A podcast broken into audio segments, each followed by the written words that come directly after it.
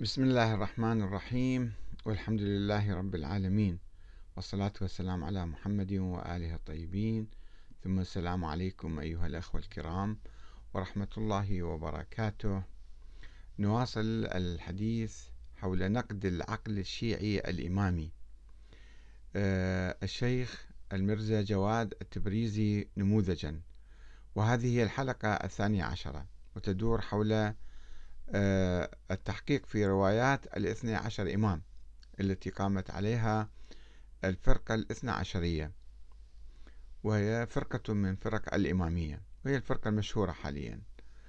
آه، ونعتمد في بحثنا على كتاب للشيخ التبريزي بعنوان الأنوار الإلهية في المسائل العقائدية. دار الصديقة الشهيدة آه، لجنة أم البنين الخيرية الكويت. الطبعة الرابعة 1425 آه، تحدثنا في الحلقة الماضية آه، عن آه، الروايات التي جاء بها الشيخ التبريزي حول موضوع الإمامة بصورة عامة وبعض أسماء الأئمة. وتحدثنا أيضا عن معيار الصحة والضعف وقلنا لا يجوز أن واحد يعني يعتبر روايات اللي هو مذهبه قائم عليها ومن كتبه ومن رجاله ومن علمائه. كل رواية اللي رووها أسلافه يقول هذه صحيحة لأن كل الفرق لديها روايات مختلفة ومتناقضة وكل فرقة تدعي الصحة لنفسها. فلا يجوز الاعتماد على آه، الروايات الذاتية وإطلاق صفة الصحة عليها آه، من دون آه، ما تكون أدلة مستقلة. وموضوعية تبحث في هذه الروايات. ورأينا أن الشيخ جواد التبريزي مع أنه أضفى طابع الصحة على كل الروايات التي يرويها آه، الكليني والصدوق حتى عن سليم بن قيس الهلالي الموضوع الكتاب المختلق والموضوع الذي يضعفه علماء الشيعة هو صحح هاي الروايات. وتعهد في البداية أنه لا يروي إلا الصحيح والصريح مع ذلك خالف كلامه لا صحيح ولا صريح. حول الإمامة.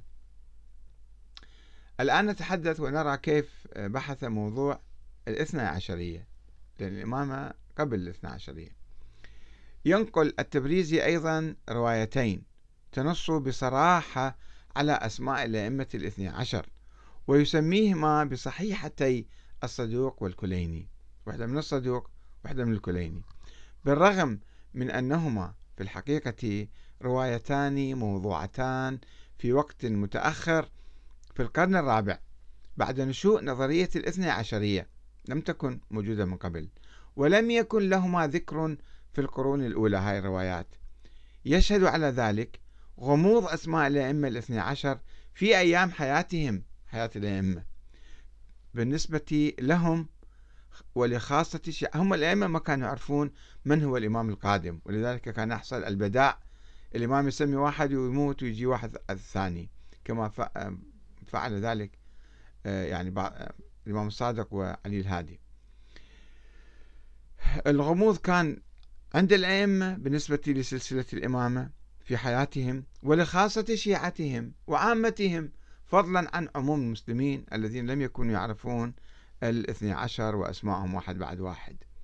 ذلك الغموض الذي أدى إلى تفرق الشيعة بعد وفاة كل إمام إلى فرق عديدة كل واحد من أولاد الأئمة كان يسوي له فرقة وجماعة وحزب.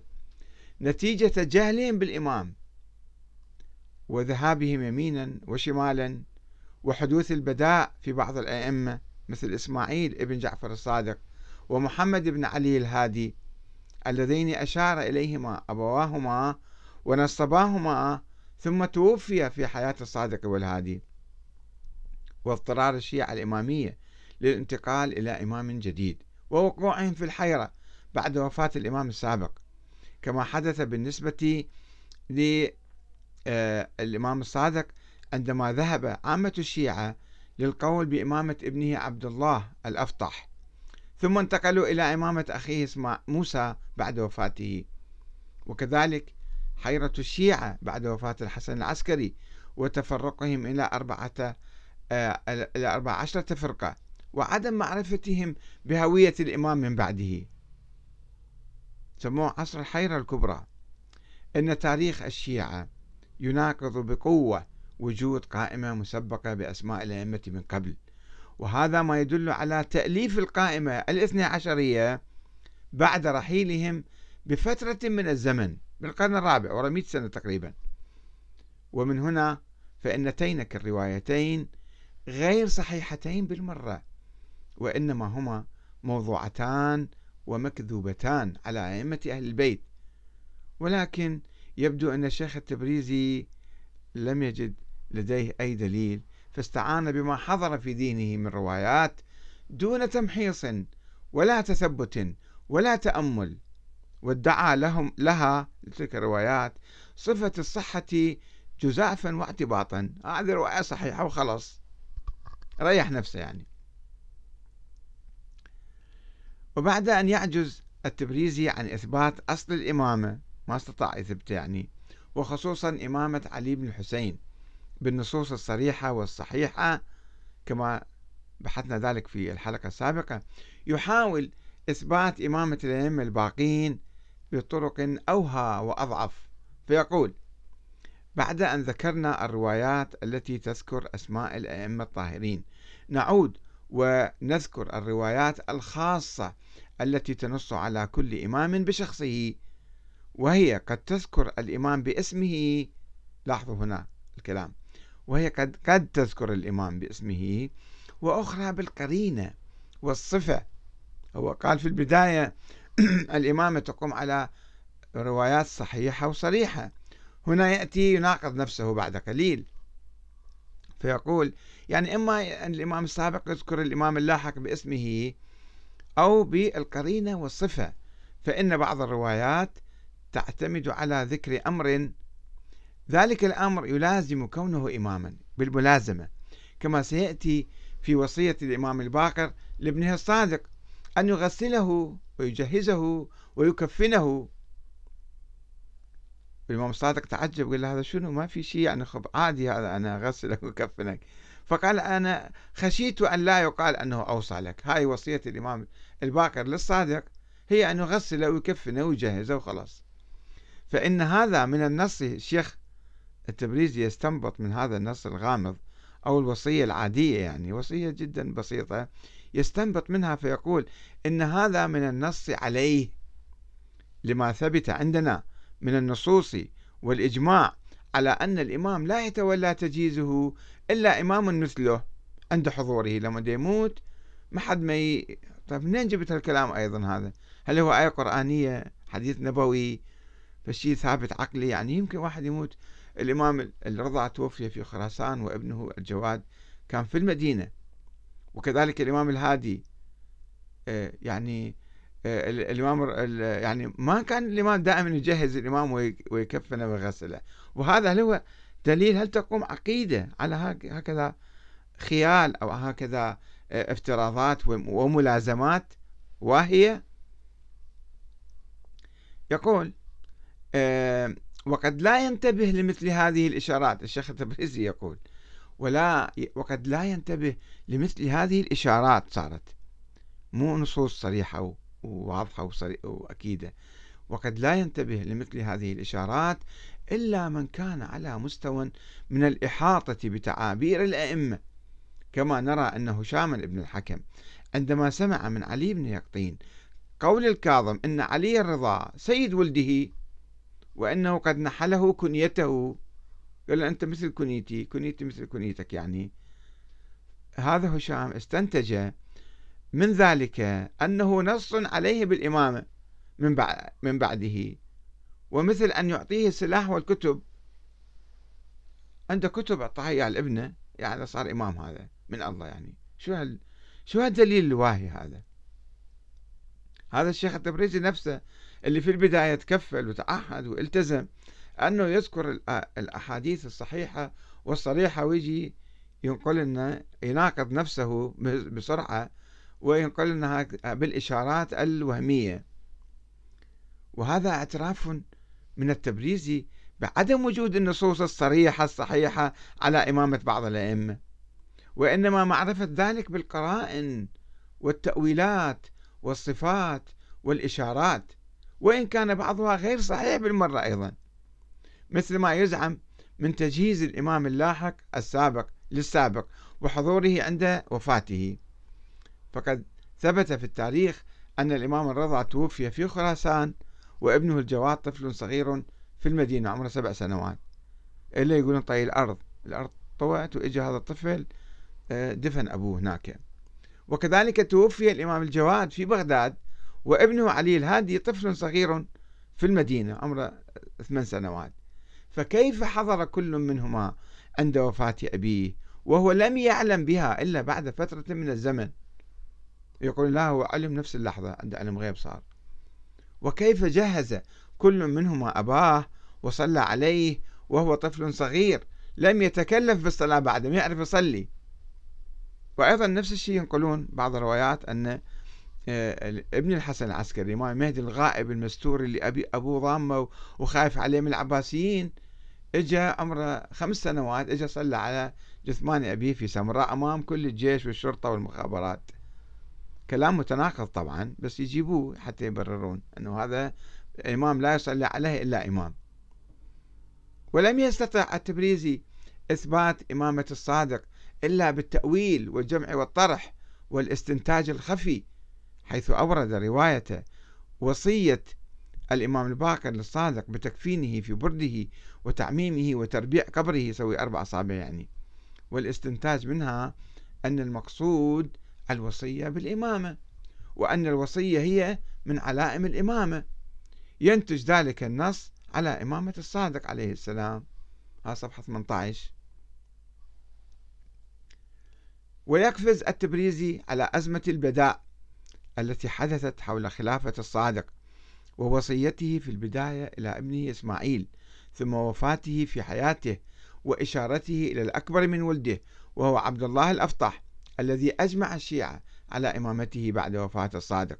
ثم وفاة الأفطح بعد ذلك بسبعين يوما وعدم وضوح النص على موسى الكاظم. ووقوع أركان الإمامية زعمائهم وكبارهم في حيرة إلى أن قالوا بإمامة الكاظم. هذا الشيخ التبريزي يقفز على هذا التاريخ الشيعي ما يتوقف عنده لأنه ما يصرف له لأنه ينسف كل نظريته فهو أصلا ما يجيب ذكر لهالموضوع. يبحث موضوع الإمامة وتسلسل الأئمة والإمامة فيهم ولا يذكر ما حدث في التاريخ الشيعي. ومع ذلك يقول التبريزي مما ورد في النص على إمامة موسى الكاظم الصحيحة التي رواها في الكافي عن صفوان الجمال.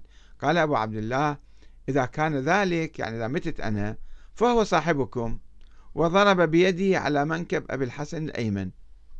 وهو يومئذ خماسي بعد خمس سنين قال هالكلام الإمام الصادق. وهذا واحد ذكرها بعد فترة بعد عشرين سنة تقريبا لأنه عندما توفي الصادق موسى الكاظم كان عمره عشرين سنة. يقول لما كان عمره خمس سنين في يوم من الأيام هذا صفوان الجمال يقول أن الإمام الصادق ضرب على بيده على منكب أبي الحسن وقال آه، أنه هذا آه، وعبد الله ابن جعفر جالس معنا. كان جالس عبد الله بن جعفر. طيب لماذا ذهبتم جميعا؟ جميعا ذهبتم إلى إمامة عبد الله الأفطح روايات متناقضة. يقول خلص. ما دام الكافي رواها فصارت صحيحة عند التبريزي. وهذا يعني غير صحيح. ولسنا بحاجة بعد ذلك لمناقشة الروايات الأخرى التي حاول التبريزي من خلالها إثبات إمامة بقية الأئمة بالإشارات والعلائم الخفية المشكوك في صحتها أساسا والمنافية للتاريخ الشيعي الذي لم يعرف إمامة الأئمة الباقين بوضوح وبصورة مباشرة بعد وفاة الإمام السابق مما أدى إلى نشوء الفرق المختلفة التي تشبثت بإمامة كل ولد من أولاد الأئمة السابقين. أساسا يوجد حديث في الكافي أن الإمام السابق ما يعرف اللاحق إلا في آخر لحظة من حياته والإمام التالي اللاحق ما يعرف إمامته إلا عند آخر ساعة من إمامة أبيه السابق. ما كانت نصوص واضحة وصريحة ومعروفة ولكن آه، التبريزي ما يعني ينتقي ما يشاء من روايات ويهمل ما يشاء من روايات صحيحة موجودة في الكافي وفي التراث الشيعي. وهذا ما اعترف به التبريزي نفسه من حيث لا يشعر عندما علق على رواية تعيين الإمام الكاظم لابنه الرضا بقوله يقول التبريزي فأنت عزيزي القارئ ترى هنا أن هشاما ابن الحكم لما كان متبحرا في العقائد وهذا من من أحد أركان المتكلمين الذين اختلقوا نظرية الإمامة هشام الحكم؟ هو نفسه يقول ما كان عارف. آه، وهو آه، يقول أنه لما كان متبحرا في العقائد وعارفا بإشارات الأئمة فيما يرتبط بموضوع الإمامة. يعني هو التقط إشارة معينة وصنع منها نظرية. والصفات التي لا بد من توفرها في الإمام فإنه بمجرد أن سمع تلك الكلمات من ذاك الجمال ووضعها أو وضمها إلى الكبريات الموجودة في ذهنه المرتبطة بموضوع الإمامة فقد انتقل فورا إلى معنى نص الإمام الكاظم على الرضا عليه السلام. وإن كان مثل علي بن يقطين على جلالته ربما لم يتوجه إلى ذلك المعنى بنفس السرعة. صفحة 17 يعني واحد مثل علي بن يقطين اللي يعتبر يعني مقرب جدا ما افتهم هاي إشارة على الإمامة. هشام الحكم التقطها وكون منها نظرية. وهذا الشيخ, الشيخ التبريزي يقول أنا أجيب لكم روايات صريحة وصحيحة أو واضحة وأين أين الصحة والصراحة بذلك؟ آه، صارت الإمامة قائمة على إشارات إشارات ظنية جدا. وغير آه، معبرة وغير دقيقة آه، أساسا يعني. وكما تعرفون أولاد الإمام الكاظم تفرقوا صاروا زيدية بعضهم و يعني كلهم لم يتفقوا وأصلا أنكروا إمامة الرضا أيضا. وعندما كان الشيخ التبريزي يحاول إثبات النص على إمامة علي الهادي نسي الأحاديث السابقة. التي وصفها بالصحة التي تضمنت النص على أسماء الأئمة الاثني عشر. قالوا أسماء الأئمة كلهم موجودة من أول يوم من النبي يعني. أنه من قبل أسمائهم واحد واحد كلها معروفة وموجودة. فذكر رواية مناقضة. وصفها بالصحة أيضا. دائما كل الروايات عنده صحيحة. الروايات المتناقضة كلها صحيحة. وهي تقول هاي رواية يذكرها الشيخ التبريزي بأن إسماعيل بن مهران سأل الإمام الجواد عند خروجه من المدينة إلى بغداد في المرة الأولى عن الإمام بعده وأن الإمام رفض التصريح بذلك. قال له الآن ما أصرح ما أقول. هذا صفحة 16 الشيخ التبريزي يقول أن الإمام الجواد رفض التصريح بالإمام اللي بعده. وينتقل الشيخ التبريزي إلى الحديث عن إمامة الحسن العسكري دون أن يشير مطلقا إلى موضوع البداء الذي حدث في النص على السيد محمد بن علي الهادي المدفون في بلد ثم وفاته في حياة أبيه. وقول الإمام الهادي للعسكري يا بني أحدث الله شكرا فقد أحدث فيك أمرا أو أحدث فيك نعمة. ما كنت إمام أنت؟ الحسن العسكري. الآن صرت إمام لأن أخوك توفى. وهو ما يدل على عدم معرفة الإمامين الهادي والعسكري بإمامة الأخير. إلا بعد وفاة أخيه الأكبر السيد محمد. طيب أين كانت نظرية الاثنى عشر قائمة موجودة من أول يوم؟ ورغم كل ذلك لا يجرؤ الشيخ التبريزي على وصف الرواية التي ينقلها عن يحيى بن يسار القنبري حول النص على الإمام العسكري بالصحة. ما يقول هاي صحيحة؟ يجيب رواية على النص العسكري ولكنه لا يجرؤ على وصفها بالصحة ولكنه يستشهد بها ويقول أوصى أبو الحسن يعني الهادي إلى ابنه الحسن قبل مضيه بأربعة أشهر. وأشهدني على ذلك وجماعة من الموالي. جماعة من الموالي حوله قال لهم هذا ابني الإمام صار حسن عسكري قبل أربعة أشهر هاي الرواية تقول. هو يستشهد بها يعني أنه ما في يعني ما كان الحسن العسكري يعرف أنه هو إمام. وإذا قبلنا هذه الرواية فإنها لا تتضمن تصريحا بالنص على الحسن العسكري بالإمامة. يقول أوصى أبو الحسن إلى ابنه الحسن قبل مضيه بأربعة أشهر. شنو أوصى؟ بشو؟ بماذا؟ يمكن أوصى بأمور عائلته وأهله. ما ما في ما فيها إشارة ما فيها كلمة إمامة وخلافة وإمامة إلهية ومن الله فشوفوا يعني بنوا هاي النظرية كلها على أحاديث واهية وأحاديث آه، إشارات خيالية واستنباطات ضعيفة.